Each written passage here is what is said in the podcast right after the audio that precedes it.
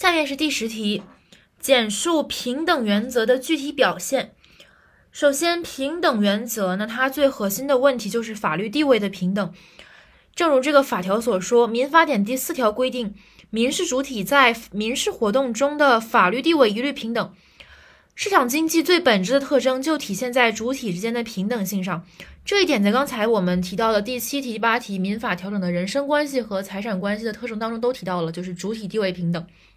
那么，通过这个法条的这个主体地位平等，我们可以推出平等原则具体表现的第一点，就是自然人的民事权利能力一律平等。因为法律地位的平等体现出来的，在这个权利能力上的平等，就是直接可以体现出的民事权利能力的一律平等。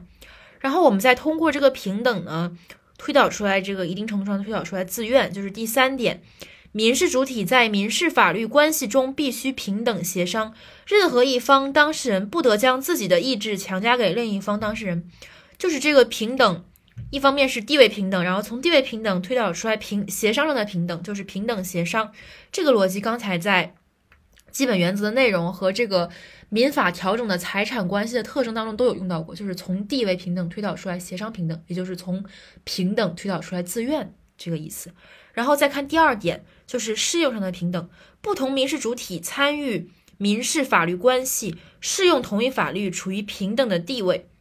第，然后推导出第四点，对权利予以平等的保护，就是保护上的平等。所以总结一下，就是通过这个法条，法律地位一律平等，推导出民事权利能力一律平等，然后推导出平等协商。然后在第二个逻辑链条，就是第二点。平等适用，不同民事主体参与民事法律关系，适用同一法律，处于平等的地位。然后最后第四点，对权利予以平等的保护，是保护上的平等，